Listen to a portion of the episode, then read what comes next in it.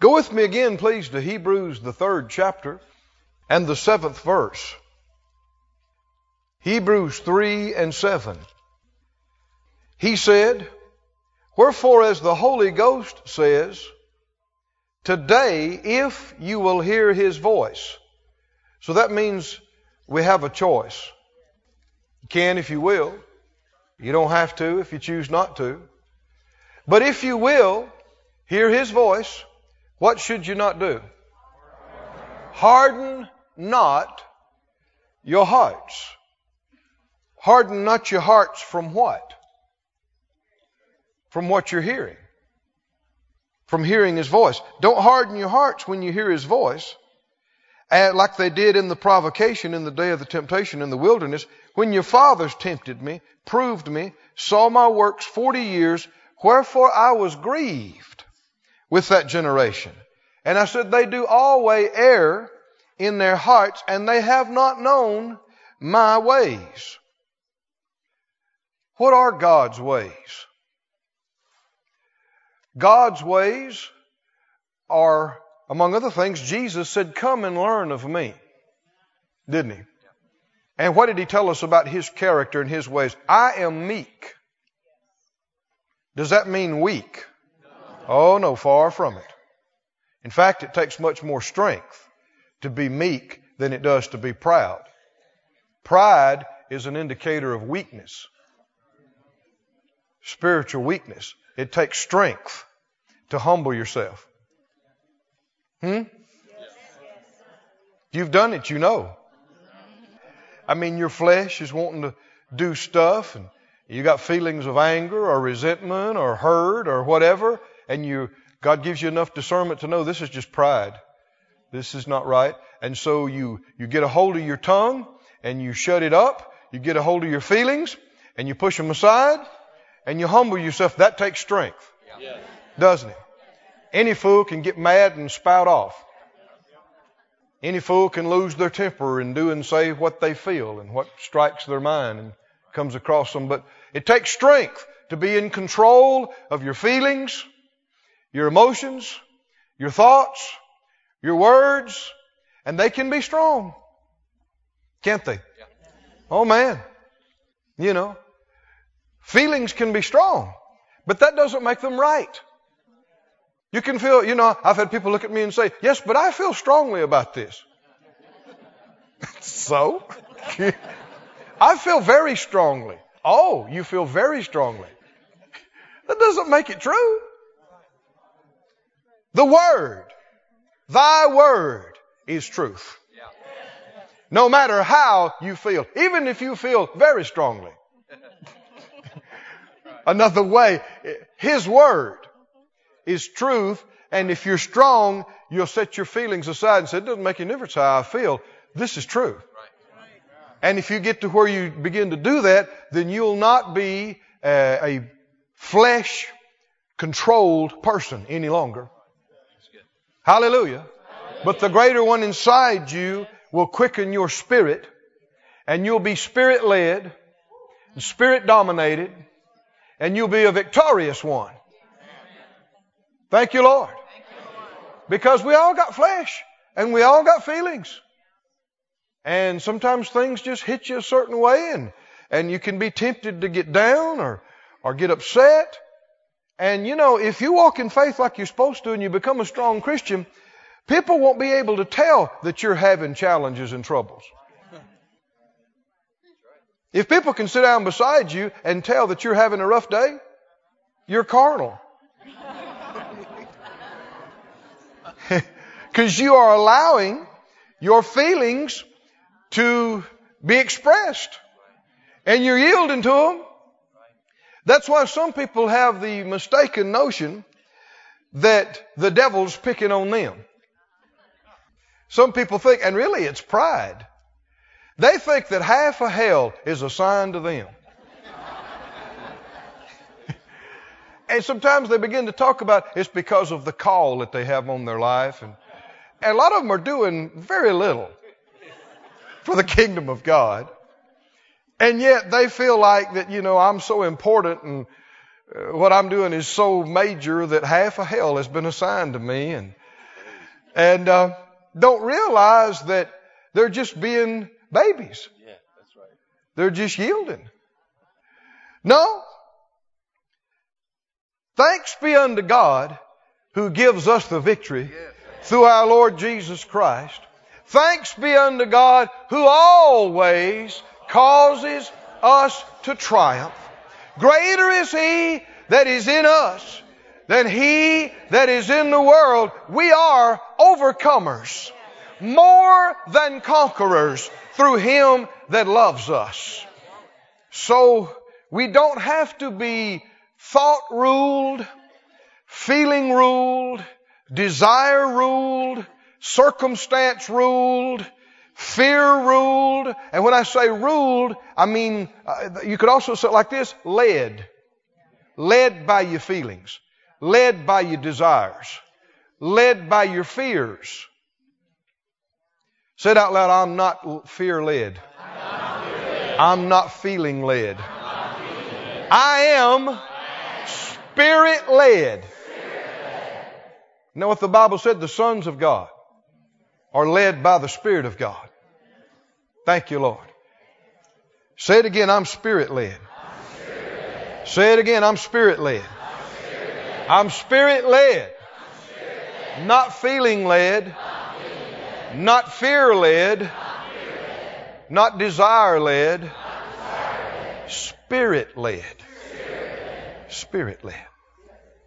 Now, I haven't digressed. We're talking about hardening the heart. And we'll see it connected to part of this is rebellion. And why do people rebel?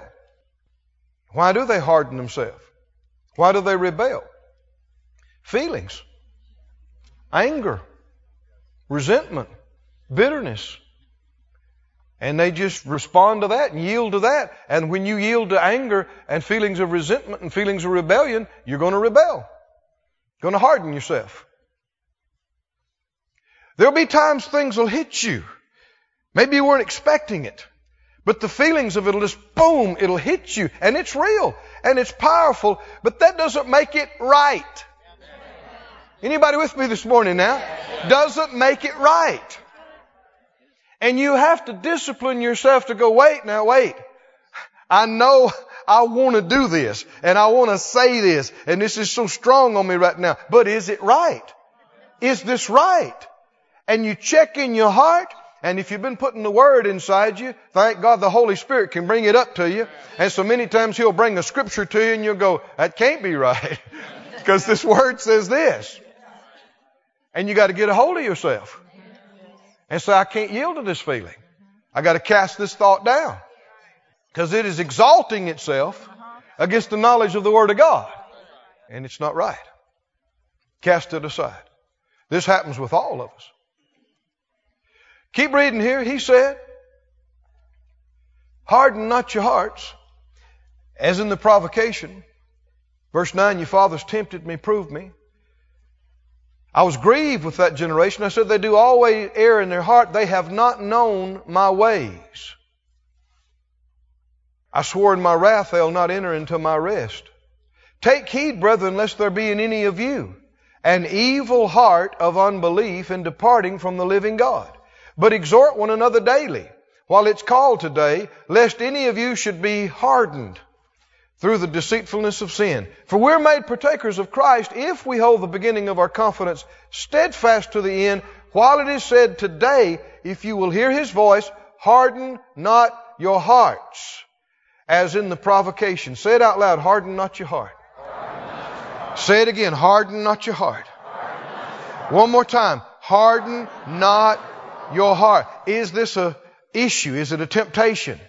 Is it a real danger? It is. To you? Huh? If you don't stay on top of it, if you don't watch it, could you harden your heart? Oh yeah. See, he's comparing, he's using the example of what happened to the Israelites that were delivered out of Egyptian bondage that later perished in the wilderness. And he's saying, don't let that happen to you. He's writing to us. He's saying the same thing could happen to you. Don't let it happen to you. Don't harden your heart. Go to Proverbs, please, the twenty-ninth chapter. Let's review this again. Proverbs twenty-nine. twenty-nine and one, it says, "He that being often reproved and hardeneth his neck shall suddenly be destroyed, and that without remedy." The New Century says, "Whoever is stubborn after being corrected many times will suddenly be hurt beyond cure." Some have said, "Well, I had to harden myself to protect myself to keep from being hurt." That's not true. That's, I mean, they've, maybe they've done it, but their thinking is wrong. Actually, the ones who harden themselves are the ones who will be hurt the most. He said, the English ver- today's English version, if you get more stubborn every time you're corrected, one day you'll be crushed and never recover. So there's described here a condition a person can get in where they can't get help. And, uh, you know, take for instance, you hear sometimes people talk about the sin unto death, the unpardonable sin. And there are numerous people in mental institutions, and not just two or three, many people in mental institutions today, they believe they've committed the so-called unpardonable sin. And the truth is, they don't even know what it is. But the enemy takes advantage of people's ignorance. And people have literally lost their mind believing they're lost and they can't get back to God because they've committed the so-called unpardonable sin. But if you look at the book of Hebrews, in fact, just, you were there, I guess. Go back to Hebrews then. If I'd have known, I'd have told you to hold your place. But Hebrews six describes the sin not forgiven. And he describes in chapter six, verse four, it is impossible. Now, you don't see that word so often in the scripture. But this is a similar vein to what we just got through reading in Proverbs twenty-nine, without cure, without recovery. And he's describing that situation. It is impossible for those who were once enlightened and have tasted of the heavenly gift and were made partakers of the Holy Ghost. Enlightened means you saw your lost condition and you saw what Jesus had done for you. Tasted of the heavenly gift, you received Jesus. He is the heavenly gift. And you were made partakers of the Holy Ghost. You're filled with the Spirit of God, spoke in other tongues, have power to be a witness, and tasted the good word of God. Not just beginning on the milk of the word, but you've been feeding on the word of God and the meat of the word. And you've tasted of the powers of the world to come. You have experience in the gifts and manifestations of the Holy Spirit. How many understand this is not a baby Christian that got saved two days ago? This is somebody that's been saved, filled with the Spirit, mature at least to some degree in the Word, and know the power and gifts of the Spirit. Back up to verse four now. It is impossible for these folks, verse six, if they fall away, to renew them again to repentance, seeing they crucify to themselves the Son of God afresh and put him to an open shame. And it goes, well, verse seven, for the earth which drinks the rain that comes oft upon it brings forth herbs, meat for them by whom it is dressed, receives blessing from God. But that which bears thorns and briars is rejected and is near unto cursing, whose end is to be burned. Cursing, destruction. What is this? This is not somebody that missed it and then they said, "Oh man, I can't get forgiven." I've had people I've dealt with along this line before. And they said, "Oh, Brother Keith, I've committed the unpardonable sin." I said, what, what did you do? And so they told me, and maybe, you know, they stole something, they lied, they committed adultery, they did this or that. And, and they said, I, I can't be saved. And I said, "Who told you you couldn't be saved?" "Well, I just feel like that." And I, I said, "I got one question for you. One. Do you want to be right with God?" Amen. Amen. oh, tears came and said, oh, yes, Brother Keith, I, with all my heart. I said, then there's no way you've committed the unpardonable sin. That's right. No way. See, what did it say it was impossible to do in this passage? With somebody that's born again, full of the Spirit, got the Word in them, knows the gifts of the Spirit. You can't renew them again to repentance. Right. You can't get them to repent. Right, right, right. Are you hearing this? Yes. How many understand if they would repent, God would forgive them? Why can't they be forgiven? They can't repent. They won't repent. You can't renew them to repentance. Somebody that's in this situation, you could go to them. And even if they're in sin up to their eyes, you can say, please, come back. Come back to God. And they'd probably cuss you out and say, don't talk to me about him again. I don't want to hear about it. Leave me alone. Then that's indication that this is the situation. And see, this is the same type of thing, different levels and measures of it, but the same type of thing. He who being often reproved and stiffens his neck and hardens his heart, he'll be destroyed. Why? Because you can't get him to listen. You can't get her to receive it. If she would receive it, if he would receive it and be corrected and change, you wouldn't be destroyed. But the reason they'll go on and be destroyed or not be forgiven in this case is because you can't get them to change. Can't get them to repent. Uh, they've hardened themselves. Can you see this, friends? They've hardened themselves. And they won't listen. And the harder you get, the more vehement you get in your resistance. And you, you know, you just, people even start to say something to you and you'll just cuss them out or shut them down or come down on them. You've got no tolerance for it. You want to hear it. And when you get like that, you're in trouble. I said, you're in trouble. There's nothing left but impending destruction. And it can happen in a hurry, suddenly. Now, go with me, please, to the Old Testament. And uh, let's look in the book of uh, Exodus, excuse me, uh, Deuteronomy, first of all. Deuteronomy, the first chapter.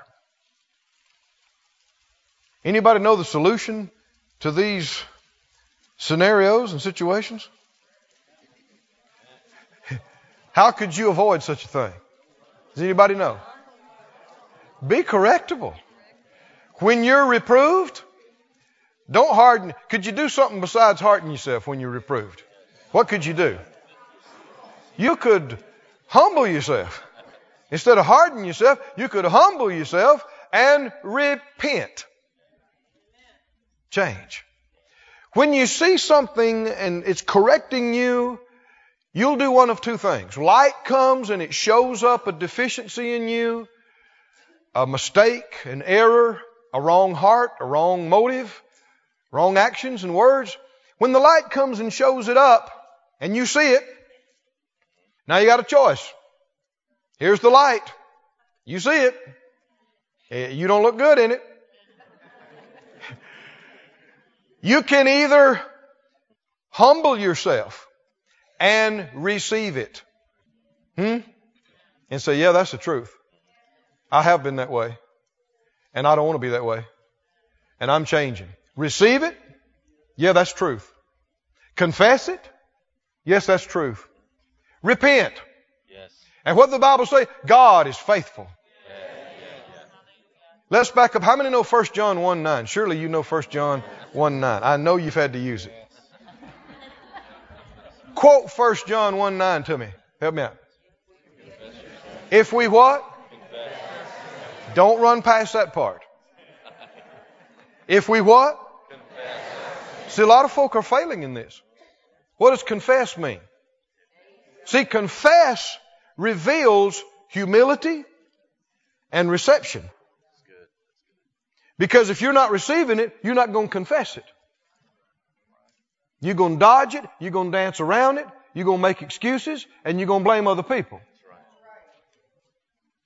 Well, you did such and such. Well, I don't know. I mean, how do Other people do that. And you know, so-and-so didn't help me. If they'd have helped me, then um, are you confessing anything? No, you're not. So can you be forgiven? You're not confessing anything. Parents, train your children in this. Something comes up and they messed up and you call them on it. If they start giving you a song and dance, shut it down. Y'all with me or not? Yeah. Shut it. Don't let it go. Well, yeah, but so-and-so was doing it and he was in my way and they did a... Stop, stop, stop. One way you can tell rebellion. Rebellion won't answer a question straight out.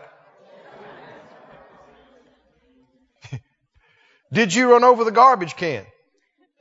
Well, you know, I got up late and I went out there in the car. Uh, Joe didn't park the car where he was supposed to. And I was getting in the car. Whoa, whoa. Did you run over the garbage can? Well, you know, I wasn't feeling good last night. And you ever heard this before? This is not okay. This is a wrong heart. And it's the kind of thing, if you don't get straight, it can get worse and worse and worse, and destruction can come. This is so common that people don't even pay any attention to it. They think it's normal. They think it's okay. It's rebellion. Rebellion is the nature of the devil. That's not okay. How many remember when uh, Saul rebelled against the Lord? And he brought the offerings. Instead of obeying God, he's going to give a big offering. And remember what the Lord said through the prophet? Rebellion, he said, is as the sin of witchcraft. Isn't it? Now, a lot of people say, well, you know, everybody, I guess, has a little rebellious side to them. That's like saying everybody practices a little witchcraft every now and then. Isn't it? I said, boy, I, I was rebellious today. I'm sorry. I mean, do we look at that the same as, you know, I practiced a little witchcraft before I came to church this morning. But uh hope y'all don't mind too. Do you see what I'm saying? We we have made allowances for this stuff like it's no big deal. It is a huge deal. It's a huge deal. God hates it. Our Father absolutely abhors. It's an abomination to Him. He hates it. And anything He hates, we should hate. Ever since I began learning about this years ago, I despise pride. I didn't say proud people. I said pride. And anytime I see it in myself, whoa, it annoys me. I said, oh, God, help me to get this out of me. Because it's there. And if you're growing, you'll see a piece of it every now and then. Hmm? It'll come up and you'll hear yourself say something. You'll go, oh, that's pride. Trying to draw attention to yourself. Trying to take glory to yourself. It's there. I mean, it's evidenced in so many ways. And one of them is not answering a question. And not taking responsibility. Dodging and dancing and blaming. Did you run over the garbage can? Yes. Yeah, I flattened that sucker out. I did. Why'd you do it?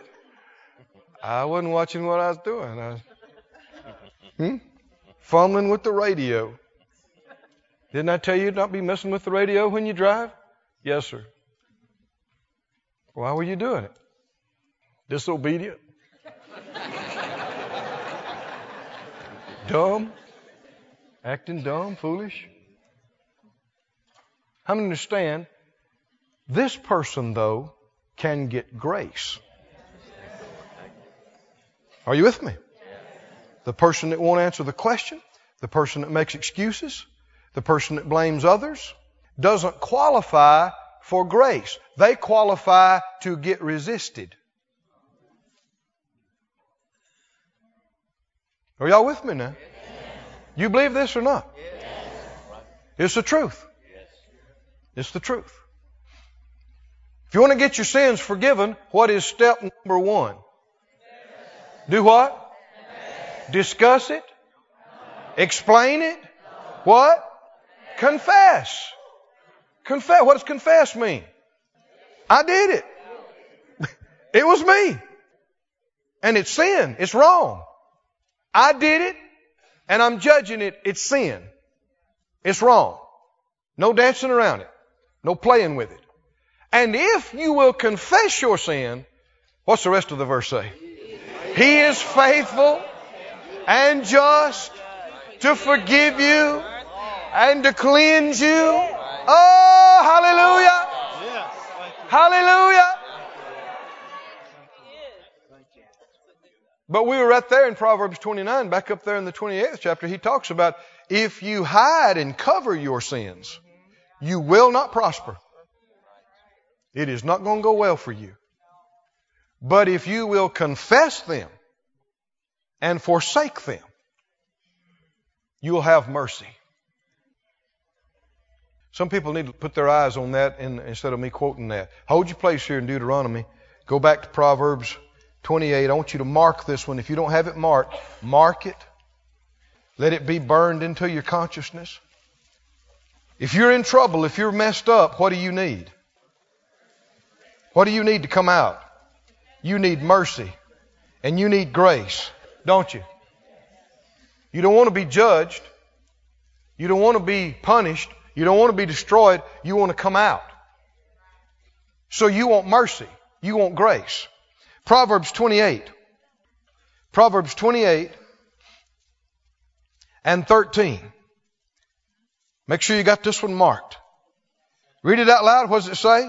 He that covers his sin. How many know this song and dance is an attempt to cover? Isn't it? Cover what you did. Get the spotlight off of you. Yeah, you ran over the garbage can, but we're going to try to put the spotlight on Joe because he parked the car in the wrong place. Right? And get people to forget about me running over the can. Let's focus on him. Focus on the car. The car had a sticky accelerator. How many know that's a cover job? You're trying to cover. You're trying to cover. And what the Bible say, if you cover your sins, your mistakes, what's going to happen? You will not prosper. Now we believe in prosperity. Don't we? We are prosperity believing bunch. You're not going to find a more prosperity believing bunch than us. Am I right or am I right? But is it true that no matter how many uh, prosperity series and D V Ds and tapes you got in your closet, and how many prosperity conventions you've been to, and how many prosperity confessions you make, if you cover your sins, you will not prosper? Is that true? This, this verse is just as true as Philippians four nineteen. Right? If you cover your sins, what'll happen? Shall not prosper. But if what? Whoso. Now, do you know what confession is now? What is confession? No song and dance, no blame shift. Step up to the plate. Be a man. Be a woman. Face the music. Huh? Did you do it? If you did it, it was you. Now, on the other hand, if you didn't do it, you didn't do it. As a minister, if you're on T V and you're on the internet and more people know about you, then more people have opportunity to send you ugly grams. Nowadays with email, it's too easy to send an ugly gram. And uh, people will send things about you that's not very nice. And I've had people say some very unkind things about me. And uh, I want to be open to be corrected. But I don't want to receive something that's just meant to hurt me and condemn me, right, right, that's right, and discourage me for no reason. You understand what I'm saying? So when I hear something, my first question is, is it true? Am I like that? Did I do that? And if I did, even if they meant it wrong and they did it wrong, it's still true. I need to repent. But if it's not true, I'm not going to waste any of my day on it either. Right? We're going to file it in the proper place and forget about it. and realize it was something meant to hurt you and hinder you, and see to it that you don't let that happen. You don't let it bog you down. And a lot of things you're just better off not hearing, not reading. He that confesses and forsakes them, what will they get? They shall have mercy. You know what mercy means? Mercy means you don't get the punishment and destruction you deserved. You do get the forgiveness and, and blessing you didn't deserve. Hallelujah! People look at confession and admission of these things uh, in a negative light. But, oh, friend, repentance is a gift. Yeah. I said repentance is a gift. Yeah.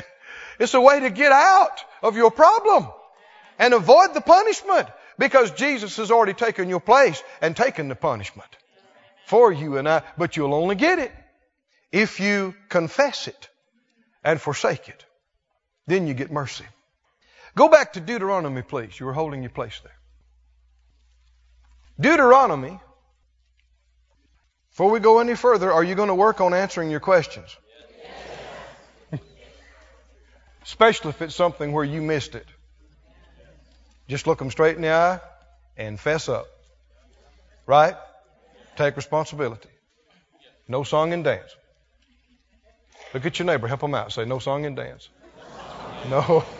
No, no messing around, just step up. In Deuteronomy, the first chapter,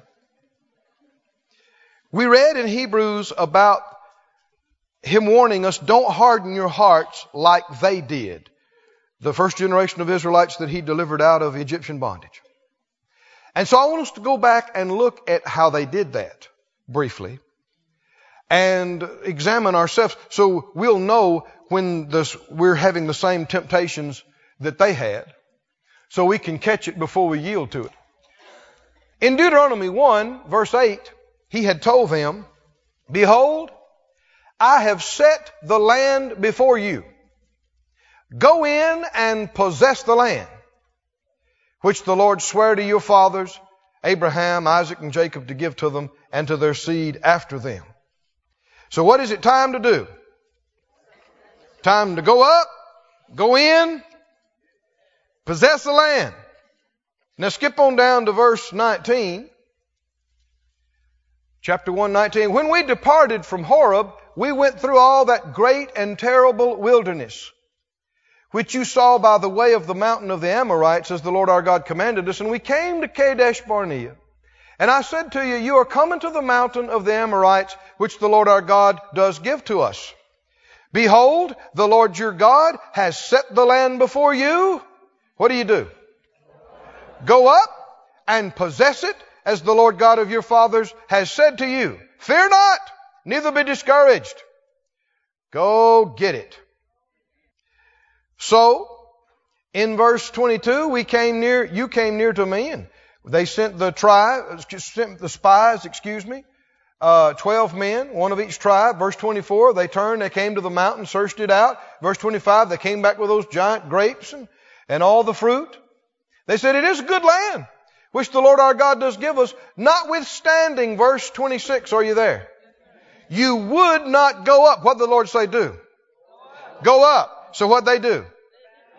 Wouldn't go up. But you rebelled against the commandment of the Lord your God, and you murmured in your tents, and you said, because the Lord hated us, he brought us forth out of the land of Egypt to deliver us into the land of the Amorites to destroy us.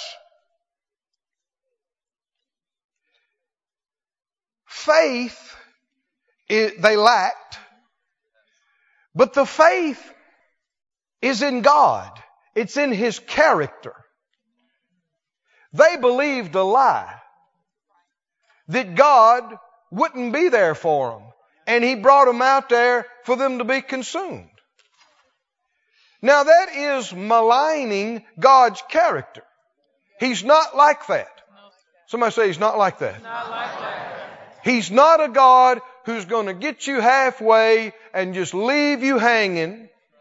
He's not a God who's going to stand by while you're destroyed and spiral down the drain and don't care while you're trying to believe Him. He's not a God who's afar off in heaven and you're a little speck of dust on the earth and you're insignificant to Him and He doesn't really care. These are lies. I said, these are lies. He that comes to God must believe that He is, and you must believe something else. You must believe that He is a rewarder of them that diligently seek Him. What does that mean? When you seek Him, He's going to respond to you. When you depend on Him, He's going to come through for you. He's a good God, and they believe the devil lying to them about the character of God, that He wouldn't be there for them, that they could attack these giants, and God wouldn't be there, and they'd be consumed, and they'd be destroyed. They believed lies about our good God. Somebody said out loud, He'll never leave me. He'll never forsake me. He'll never let me down. Never. Do you trust Him?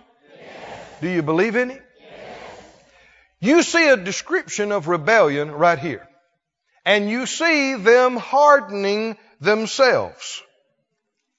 Instead of being close to the Father, instead of holding on to Him, they're looking at Him suspiciously. Oh, can you see this? And when the commands and instructions are coming, they're saying, well, now, is He leading us to our slaughter? He's sending us in there to just be consumed and destroyed? They're suspicious of God. And so they rebelled. They said, we're not going to do it. We're not going to let you send us up there to be crushed and destroyed by those giants. We're not going to do it. Rebellion, if the definition of it means to resist. Another word is to be bitter. Are they resisting? What did He say? Go up. So what did they do? They wouldn't go up. Go up. They said no. We're not going up. They rebelled against the commandment of the Lord. Rebellion means to resist, to oppose. Do you know there's a lot of folks, and, and included in these people are Christians, church-going folks, they like to argue. They like to argue. They're contrary. If you say go up, what's their first response? No, let's don't go. If you say up, they'll say down. If you say in, they'll say out. Hmm? If you say do, they'll say don't. If you say don't, they'll say do. It's just, they'll do it without thinking.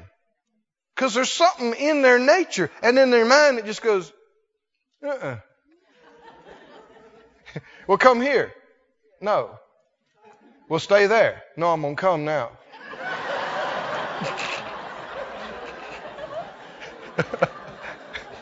No matter what you say, they're going to do the opposite. Oh, can you see this? They, and this is nothing but the nature of the devil. Understand, the devil hates God. And he hates you. It wouldn't matter what God said. He's going to do the opposite.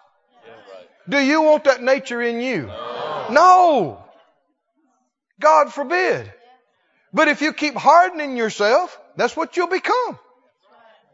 Just like you can train yourself to yield without thinking, many have trained themselves to resist without thinking. They'll just resist before they think about it. Over a period of time, they've become resentful of certain individuals, certain situations and people, and they, before they even think about, before they even know what you're talking about, they'll just take the opposite position just because it was you. Because of that, you're not always able to minister to your immediate family.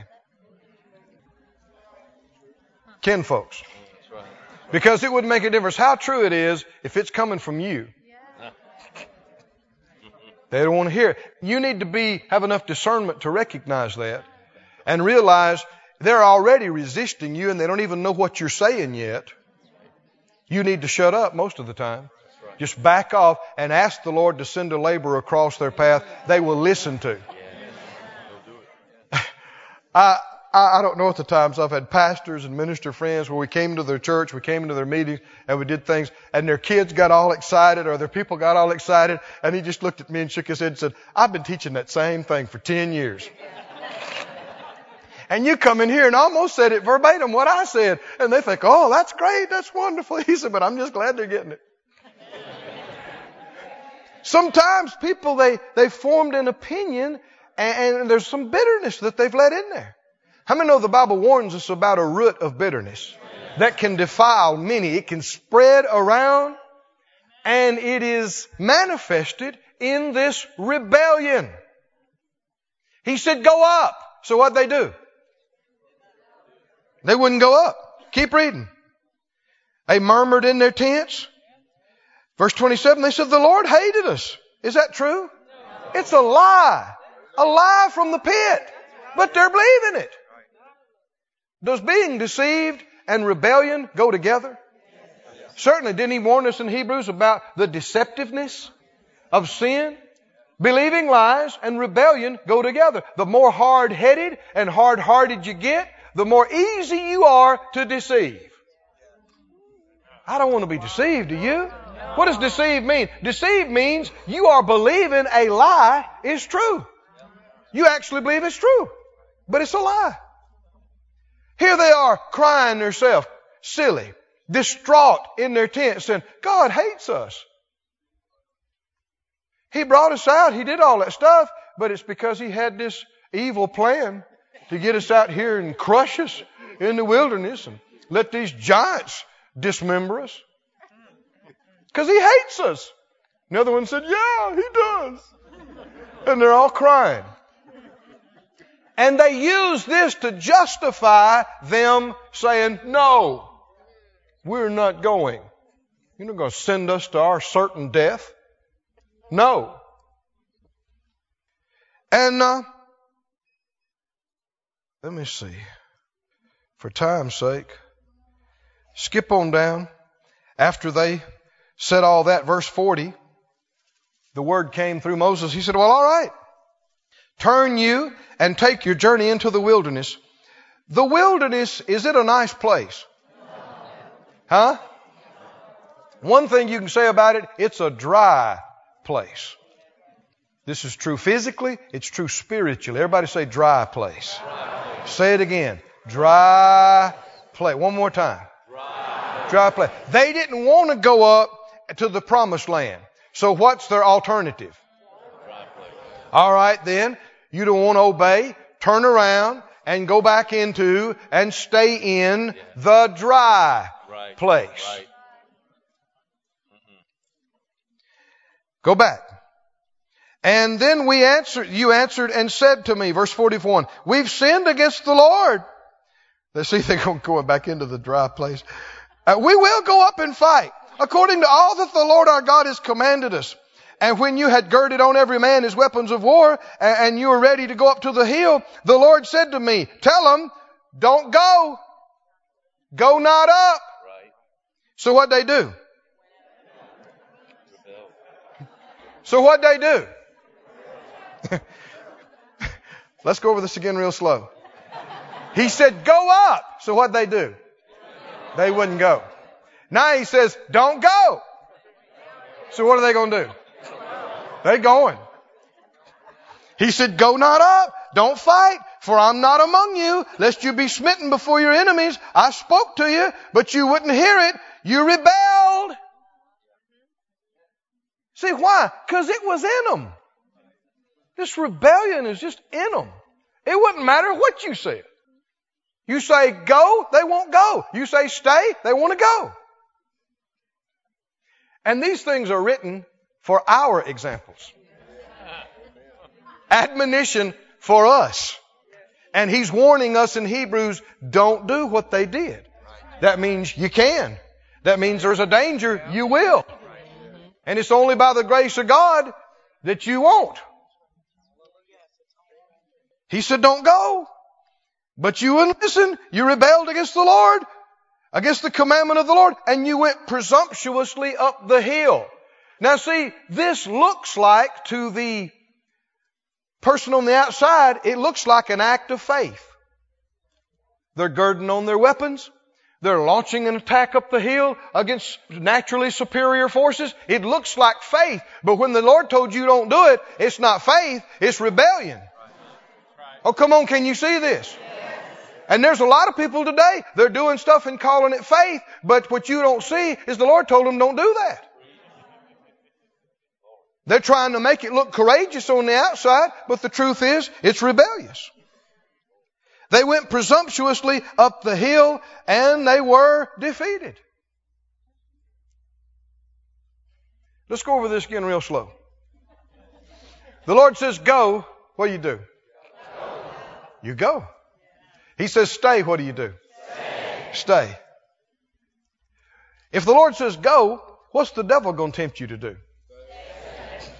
Don't go. There will come temptation, feelings, thoughts, reasonings. Why?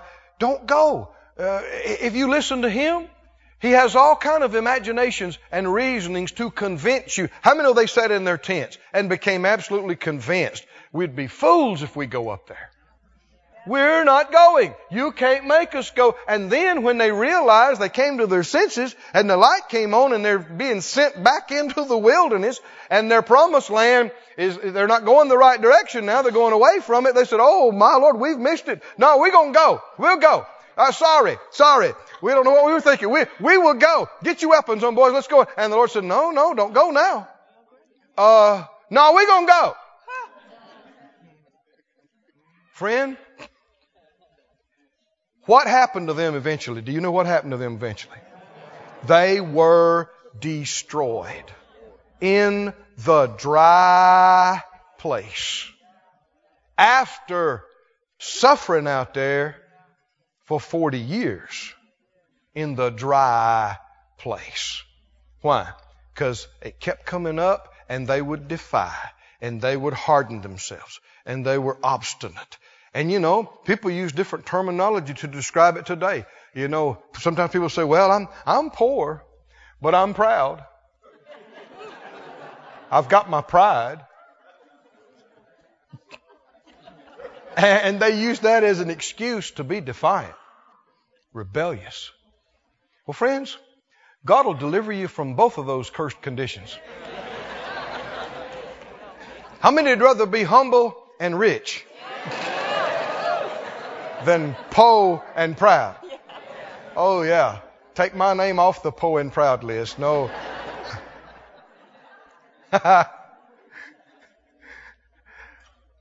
Look at some more of this. Go to Exodus sixteen. How many know this was not the end of this? This had been going on before this point, and it continued year after year. In the wilderness, we saw this, the destruction, the sudden destruction from which there is no recovery. It doesn't come because you rebelled one time and resisted the Lord and didn't obey him one time or, or even twice. He who being often reproved. We saw with Pharaoh, it happened over and over and over again. And every time you get more obstinate, more rebellious, more hard-hearted. Eventually you get to that place. God's merciful. And this happened with them. They didn't just die in the wilderness, you know, the first day or week or year. But they kept responding the same way. They kept missing it the same way. He'd say, do it, and they wouldn't. He'd say, don't do it. Now they want to do it. Exodus sixteen, you see that they were grumbling because they didn't have anything to eat. They were upset. They were complaining against Moses and Aaron. They were complaining against the Lord. And in verse twelve, he said, I've heard your murmurings. And uh, he sent quail into the camp. And in verse thirteen, in the morning, the dew lay round about the host. And when the dew that lay was gone up, verse fourteen, this is Exodus sixteen fourteen. There was a small round thing, as small as the hoarfrost on the ground. And when the children of Israel saw it, they said one to another, Uh, it is manna. Actually, they said manna, which means, what is it? You know, the Lord told them he's sending them provision. And when it showed up, they said, what is this? So many times the Lord does things differently than what we thought it would be and how it comes. but you got to be keep your eyes open to recognize it. And, and, and uh, Moses said to him, "This is the bread that the Lord told you about, that He's given you. And this is the thing which the Lord has commanded you. Gather of it an omer for every man according to the number of your persons. Take of every man of them which is in his tents." And the children of Israel did so, and gathered some more, some less. When they did mete it out, he that had gathered much had nothing over. He that gathered little had no lack. They gathered every man according to his eating. And Moses said, "Let no man leave of it till the morning." Don't save any of it. So naturally, what did they do? Notwithstanding, they hearkened not to Moses, but some of them left of it, or they saved it till the morning, and it bred worms, and it stank. And Moses said, he laughed and thought it was funny, and said, "I knew you couldn't resist. I knew y'all were going to save some of it." Uh-uh. This is not funny to God. No. I said, this is not funny to God. Rebellion is not funny to God. No way, no how. It's the nature of His enemy. And it was expressed through Moses. Moses was what? He was wroth with them. He wasn't just a little put out with them. He was very angry with them that anybody saved it. Because this is not a matter of ignorance. Everybody was very clear. Don't save any of it. We live in a society that has made exceptions for rebellion from childhood on up. People expect rebellion and think nothing of it when they see it and hear it. And people have done away, because they were taught, making more and more tolerance and accommodation and acceptance provision for sin. Then people don't want any repercussions for sin. They just want more instruction. And many, even in the church, are, like the scripture says, ever learning and never able to come to the knowledge of the truth. They just want more instruction. Let me make a statement to you the Lord gave me years ago. Ignorance needs instruction. Rebellion dis- needs discipline. Not instruction. Amen. Ignorance doesn't need discipline. Whether it's with a child, whether it's with an employee, whether it's with somebody that's helping in a capacity, ignorance doesn't need discipline. What does ignorance need? Ignorance needs instruction. And if you're a leader and somebody under you didn't do what you wanted them to do, and something didn't turn out right, and it upset you, it made you angry, be a good leader. Don't just act on your feelings. You need to find out, did I communicate to them what I wanted done? And listen to me, you have not communicated until they have understood. That's right. That's good. That's right. That's it. This is what I told them exactly. What did they understand? If they didn't understand, I don't care how eloquently you put it and how perfectly you knew what you were trying to say, you did not communicate it to them unless and until they understand it.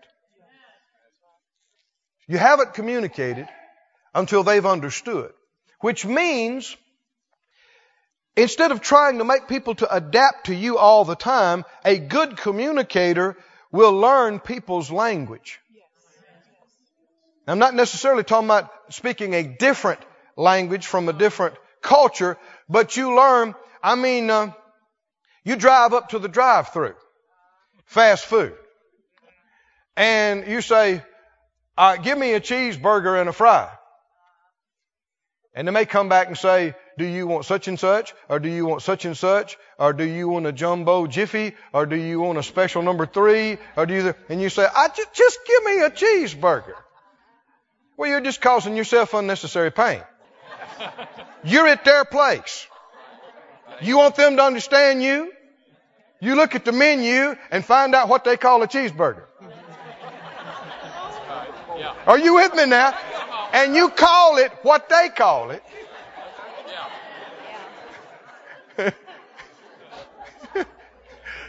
You get all worked up and go, well, why can't they just give me a blooming cheeseburger? I mean, that's all I want. You're a fool. A proud fool. You think everybody in the world, people you don't even know, corporations have nothing to do with you, you can roll up in your little car and they're all supposed to adapt to you and do it your way. You're a proud fool. Or at least you're being one that morning. Oh, this is going over great, isn't it? We need it. We need it. What did Paul say? I become all things to all men. Might by all means save some. Why? If you will be open, tender-hearted instead of hard-hearted, open and humble instead of proud and obstinate, then you will be open to God giving you a supernatural adaptability everywhere you go. It's a wonderful thing. Ministers, please get a hold of this. Everybody needs to get a hold of this. If you let it flow through you, it will increase your effectiveness in communication and fellowship hundredfold.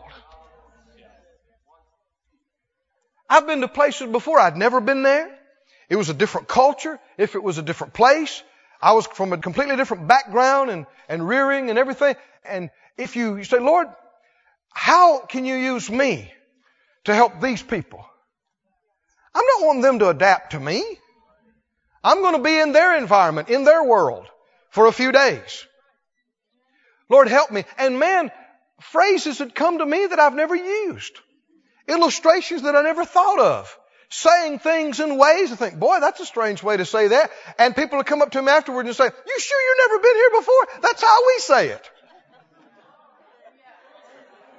Well, the Holy Ghost knows that, doesn't he? Why did you say that that way? That's how my grandpa said it. We always, that's how it's peculiar to our area that we call it that. But immediately it gives you connection with people. Oh, can you see this, friend? You don't go around expecting everybody to adapt to you unless you're foolish and proud. Selah.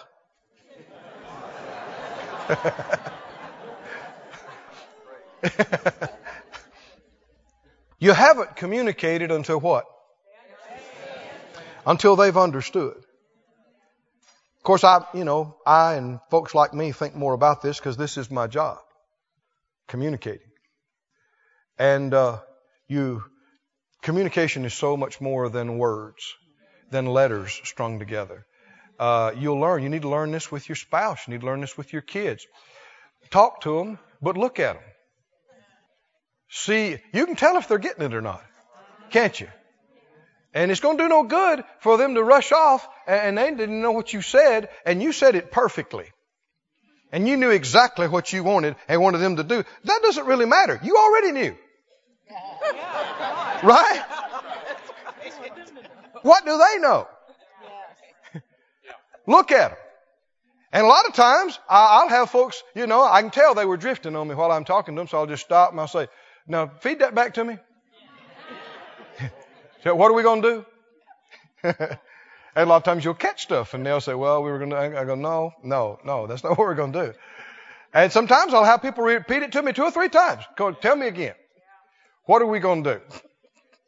Because I haven't communicated until they've understood. So now, if it didn't go the way it was supposed to go, I wanted it to go, and I find out they never understood what I wanted.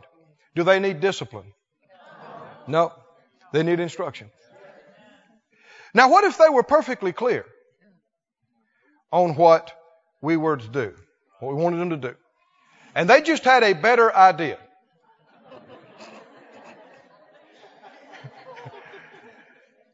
So that means we need to sit down and talk and have instruction. Huh? No. No. And you got mothers pleading and trying to reason with three-year-olds in the grocery store aisle. Explaining to them endlessly. The kid knew what you wanted him to do the first time you said it sometimes.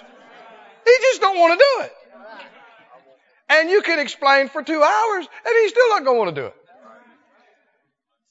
Rebellion doesn't need instruction. Now, our society is warped on this. The church is warped on this. The church will instruct till the cows come home.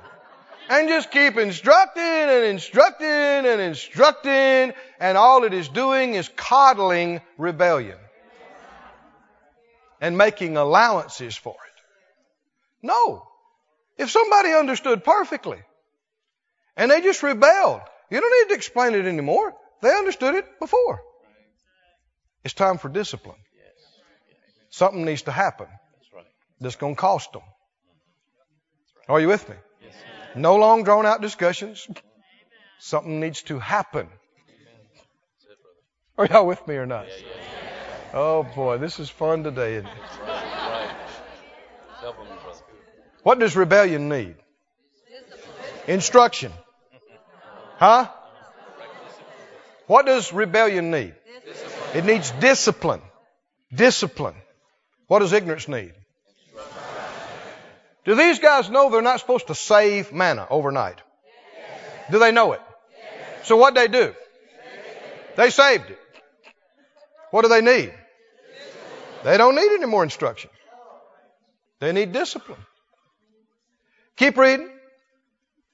Down about verse uh, twenty-three, Moses said, "This is that which the Lord has said, tomorrow is the rest of the holy Sabbath to the Lord. Bake that which you will bake today, seethe what you will seethe, and that which remains over, lay up." Now he says, save it.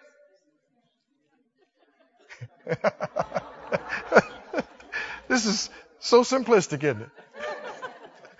First he said, don't save it. Now he says, save it. And uh, they laid it up, uh, like Moses told them, and it didn't stink. And there were no worms in it. It didn't go bad. And he said, now eat what you got today. Today's the Sabbath. Today you shall not find it in the field. Six days, not seven, six days you gather, but on the seventh day uh, there will be none. And so he told them, you know, don't go. So of course, what'd they do? It came to pass that there went out some of the people on the seventh day for to gather, and they found none. And the Lord said, you guys, you're just so curious. You just have independent little spirits. You have to think for yourself and explore and confirm for yourself. And that's signs of intelligence.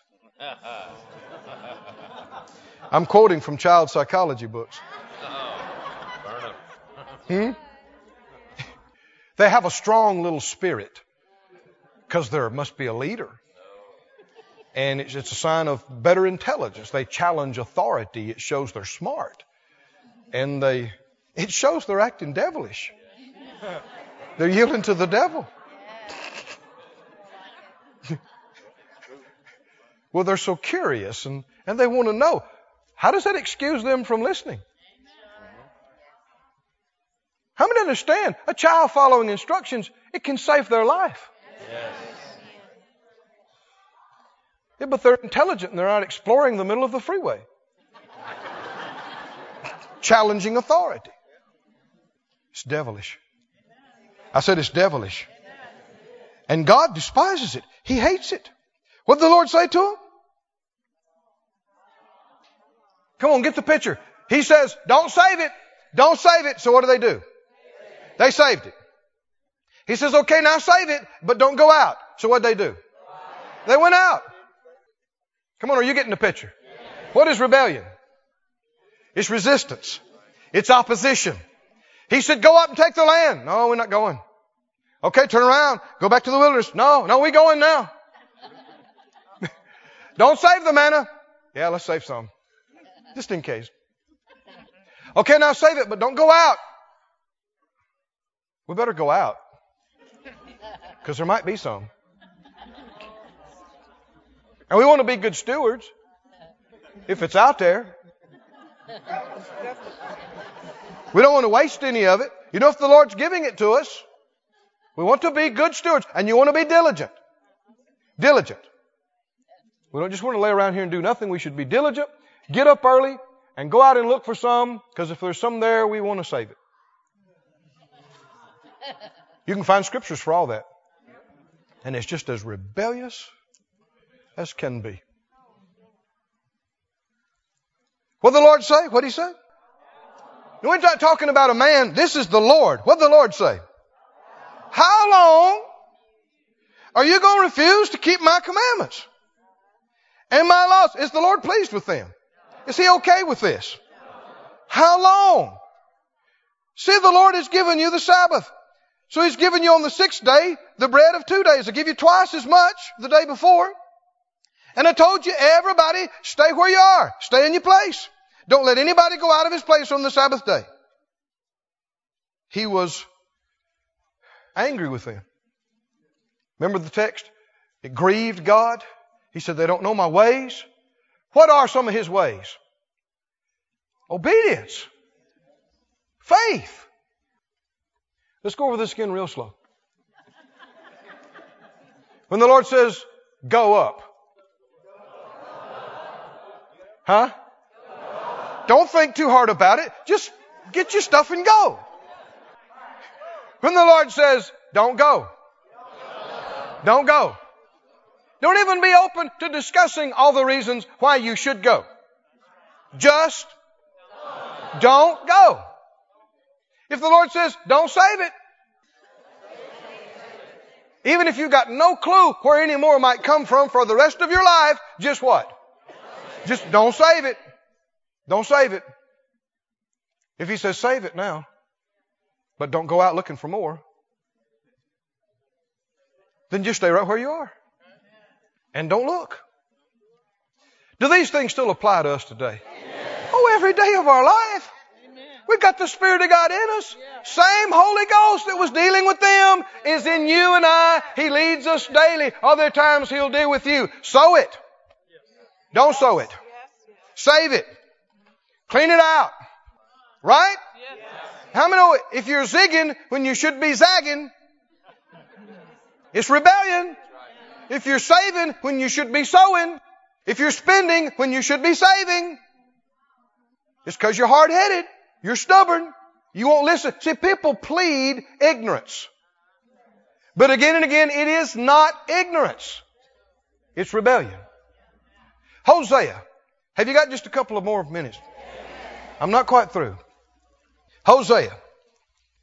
Because we're having so much fun. I... Somebody say, woo-hoo. Yeah. You know what's fun? Not getting destroyed. You know what's fun? Not having to stay forty years. In the dry places. Hosea four six. Anybody know what it says? Read it to me. Who? Who? My people are what? Destroyed.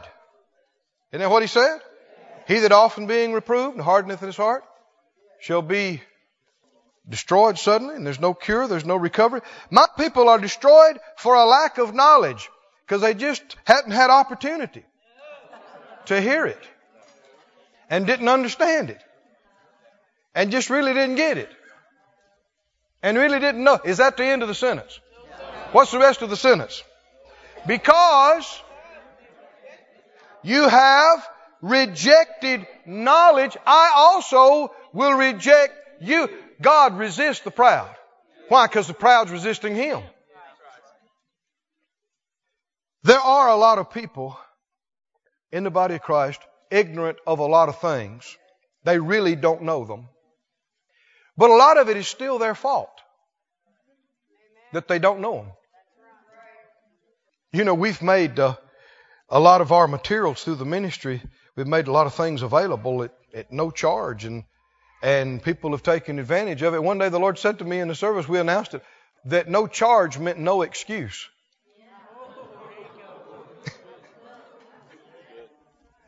No excuse. What does that mean? No excuse for not knowing it, not having it, not getting it. How much is available to us? See, so many folk, they are legitimately, as far as what they know and see, they are ignorant. And they're being destroyed because of that ignorance. But the truth is, twenty-five years ago, the Lord began to show something to them, and they didn't want to hear it. And they wouldn't leave their dead church. Did you hear me? And He led them to go to a meeting, and they wouldn't go. And what they didn't know is if they had went to that meeting, it would have opened up something to them. And that would have led to something else. And that would have led to something else. And that would have led to something else. And twenty years later, they would have known. Oh, are y'all with me now? They would have known. So they are ignorant, but it's because they rejected knowledge that would have led to other knowledge that it would have led to more revelation. Oh, can you see this, friend? So it still comes back to being obstinate and stubborn and won't do. I know, looking back, Phyllis and I, I mean, we're, us standing in here in the room with you, me being in the ministry, us being, us having a, a church and a ministry, I can go back and look where a meeting that we were led to go to. One of the very first ones was uh, Brother Kenneth and Miss Gloria in Jackson, Mississippi, back in the seventies. Changed our life. What if we hadn't gone? That led to something else. That led to something else. That led to something else. Later on, the Lord led us to go to a camp meeting at Kenneth Hagin Ministries. Man, it took all the faith we had, every dime we had, and we got there. And while we were there, the Lord spoke to us, you're supposed to be a part of this. What if we hadn't gone? What if I'd have said, I ain't got time for this. I don't want to do that. I'm not a preacher. I'm going to understand rebellion and obstinance anywhere along the way will cut you off from things you'll never find out about. You'll just know your life is not right. You'll just know that you're in a dry place. You're not having fun. You know there's more out there, but you're not getting into it. Why are you not getting into it? Because back here, you didn't do what you were told to do. Go to Psalm sixty-eight, please. I think I'm closing. Do you care?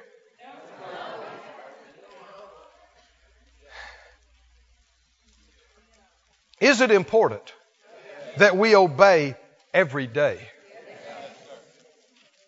You don't know what your disobedience could cost you. The sad thing is you may not find out because you never got there. You didn't do it, so you didn't find out what that hooked up to. You didn't find out the next part of it. You just know things are not right. How many Christians are there that they know things are not right? They're just dissatisfied. They're just unhappy. They're unfulfilled. They know God's good. They know there's more. But they just, they're not satisfied. There's only one way to have God's best. You've got to be willing and obedient. Somebody say willing. willing. And obedient. That's Isaiah one, isn't it? Willing and obedient, you'll eat the good of the land. The next verse said, but if you refuse and rebel, you'll be devoured. You'll be destroyed. You'll be consumed by the sword. So there's a choice. Willing and obedient, hard-headed and rebellious. All of us got flesh. That flesh will jump up and want to rebel. You better grab it by the throat. Yes. You better double slap it. Yes. Slap it down and say, you don't have anything to say. Shut up. Shut, you got nothing to say except, yes, sir. Thank you, sir. Here I go. Yes. He says, go. Here I go. He says, stay. Isn't that what uh, the centurion said? Huh? I say, go, and he goes. I say, come here, and he comes. And the Lord says, I hadn't seen great faith like that. No, not in all Israel. And he got his miracle. Psalm sixty-eight. Now, I know I'm taking a little extra time, but we got into something earlier this week that I mentioned coming back to, and I want us to come back to it right now. Psalm sixty-eight, and this is a great, great truth. Many have said, I had to harden myself to protect myself. I was abused. I was neglected. I was mistreated. I opened my heart and let somebody in, and they hurt me, and so I'm not letting that happen again. And so I'm putting up this wall. It's another way of saying I'm hardening my heart? Is there a justifiable excuse and reason for hardening your heart? No. That was weak. No. Come on, think about it now. Is there a case where somebody has been through such stuff and enough stuff uh, that they are excused? They, it is understandable, it is justifiable that they have hardened themselves. No, people have done it, but it's confusion and it's deception, because it will only bring you more hurt. Because you do that with people, you're going to do it with God. You can't separate it. You can't be hard with people and not be hard with God. I know people think they can, but you can't. Think about it. If you love God, how's that demonstrated? By loving your brother. If a man say, you know, I love God, but he hates his brother, what does the Bible say? You're a liar. It's simply not true. What if you say, well, I respect God, but you got no respect for people? It's simply not true. If it's there in you for God, it will be manifested toward his people. It has to be. You can't be completely open with God and hard with people. Can't be. Psalm sixty-eight describes this, and you'll see it, how it applies to what we've been looking at all morning. Psalm sixty-eight, verse five. God, well, let me back up. Let me back up to verse uh, four. Sing unto God, sing praises to his name. Extol him that rides upon the heavens by his name, Yah, and rejoice before him. Somebody say hallelujah. Hallelujah. He's a father of the fatherless. He's a judge of the widows. Is God in his holy habitation? How many believe it? How many believe it? That's a little weak. How many believe that if you don't have a daddy, God will be your daddy? Amen. Come on now. If you don't have a spouse, God will be your spouse. Amen. If you don't have a friend, God will be your friend. Amen. Does he have the ability yes. to fill you up emotionally yes. and spiritually, yes. mentally, yes. satisfy your desire? Yes. He's a father yes. to the fatherless. He's a mother to the motherless. He's a friend to the friendless. So it's not true for people that are saved, born again, to lament that I, I never really had a daddy. I never really had a, a brother. I, and to feel sorry for themselves. Because if you're born again, you can't say that anymore. I said, if you're born again, you have a father. You got the best father. You got a brother. You got the best brother there's ever been. And besides that, what about all of us? What are we? Heard somebody say chopped liver? Yeah, what are we? You got us? It's sad that so many people cling to the hurts of their past and justify themselves being hard-hearted. Because I didn't have this and I didn't have that. Didn't is the operative word. Past tense. Yes. Are you born again? Yes. Then forget about it. Because you got it now. Right. I said you got it now. Hallelujah. You got it now. Notice how this flows together, how it connects, though. He said he's a father of the fatherless. Verse six, God sets the solitary in what? In families. Of course, there's the family of God. But God will give you also natural relationships. These are the natural and spiritual is the family of God. And he brings out those which are bound with chains. But Oh, you're reading. Yes. But what? The what? The rebellious? The hard-hearted? Where are they going to live? Not in the rich fellowship of family. Not in the full provision of prosperity. But in what? In a dry, sparse land. How many know you can be living geographically in a lush green place, but spiritually still be in a dry land? Listen to other translations. The Young's literal translation says, God causing the lonely to dwell at home, bringing out bound ones into prosperity. That's the literal rendering. A lot of your modern translations will use the word prosperity. Only the refractory, now that word means the obstinate, the stubbornly disobedient, will inhabit a dry place. Oh, friends, are you listening with your spirit? What happened to the Israelites? What happened to them? Did this verse come to pass in their life? Huh? Did God have a plan for them? A land that flowed with milk and honey. Full prosperity. And did He have a plan for them that not only would they enjoy each other's presence and family, but they'd enjoy His very own presence in their midst, leading them out and bringing them back in? Were they supposed to be lonely? No. Were they supposed to be lacking? No. But the rebellious will be lonely. Yeah, yeah, that's right. And the rebellious will have sparse provision.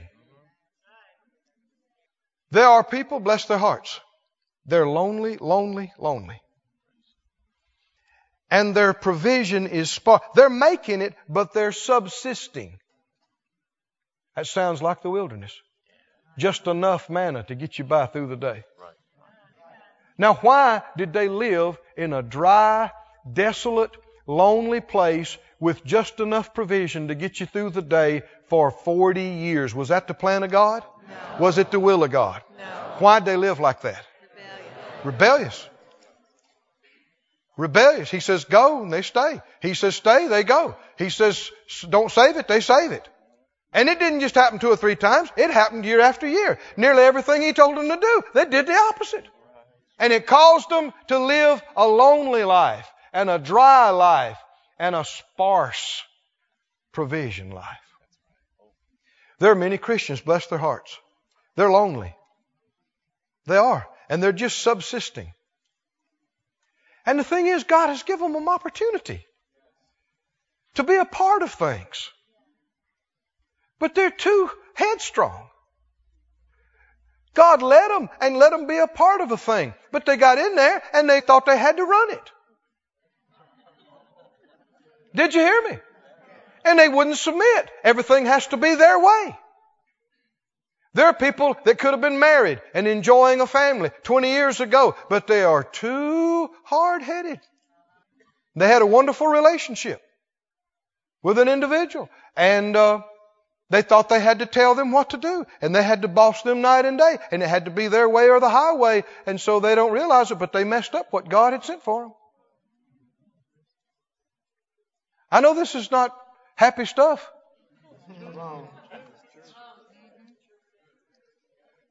But why is the Lord talking to us about this? So you can be aware. And so you can be ready when things come up and not mess up what God's doing in your life. Did God have these Israelites set up? Did He have them set up? He, he said, I picked out this land from the whole earth. I spied it out. I picked it out. I've set it up for you. Did they mess up what God had for them? Yes. They did. They messed it up. Can you mess up what God has for you? Yes. You can. Through what?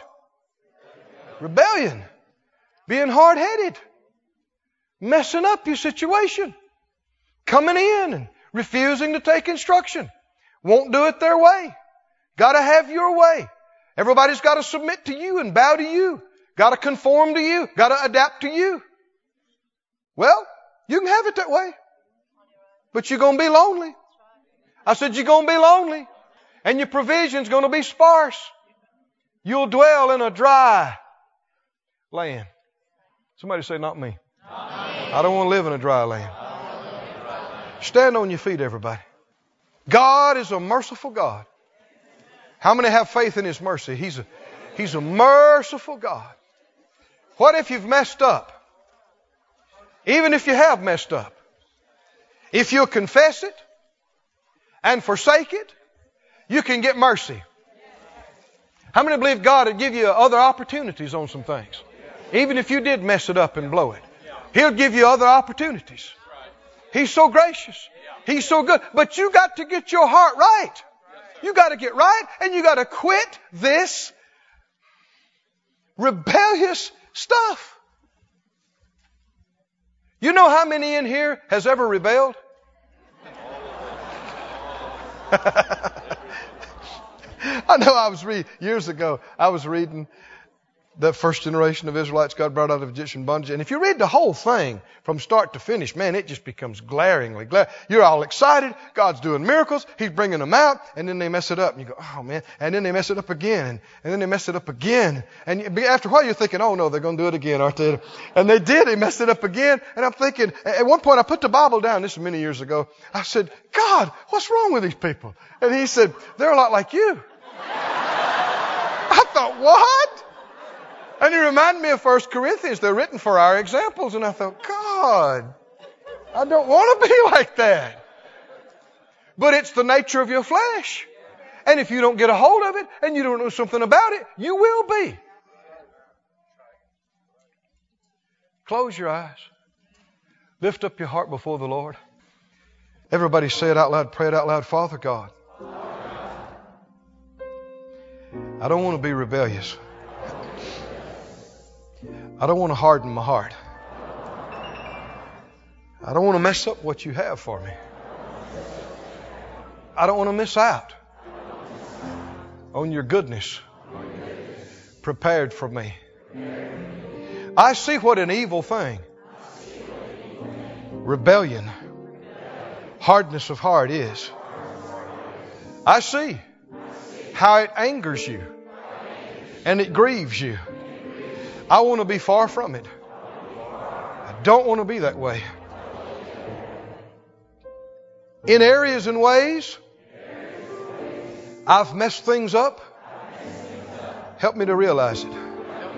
Open my eyes. Grace me to change it. That I may change and do so no more. That I may repent. Grant me repentance. To the acknowledging of the truth. That I may recover myself. Out of the snare. Of the devil. That I may change. Be corrected. And do so. No more. Hallelujah. Thank you, Lord. This ministry has been brought to you today. Free of charge. By the partners of More Life Ministries and Faith Life Church. If you would like to help send this word to others at no charge, you can become a word sender today. For more information, visit our website at more life dot org.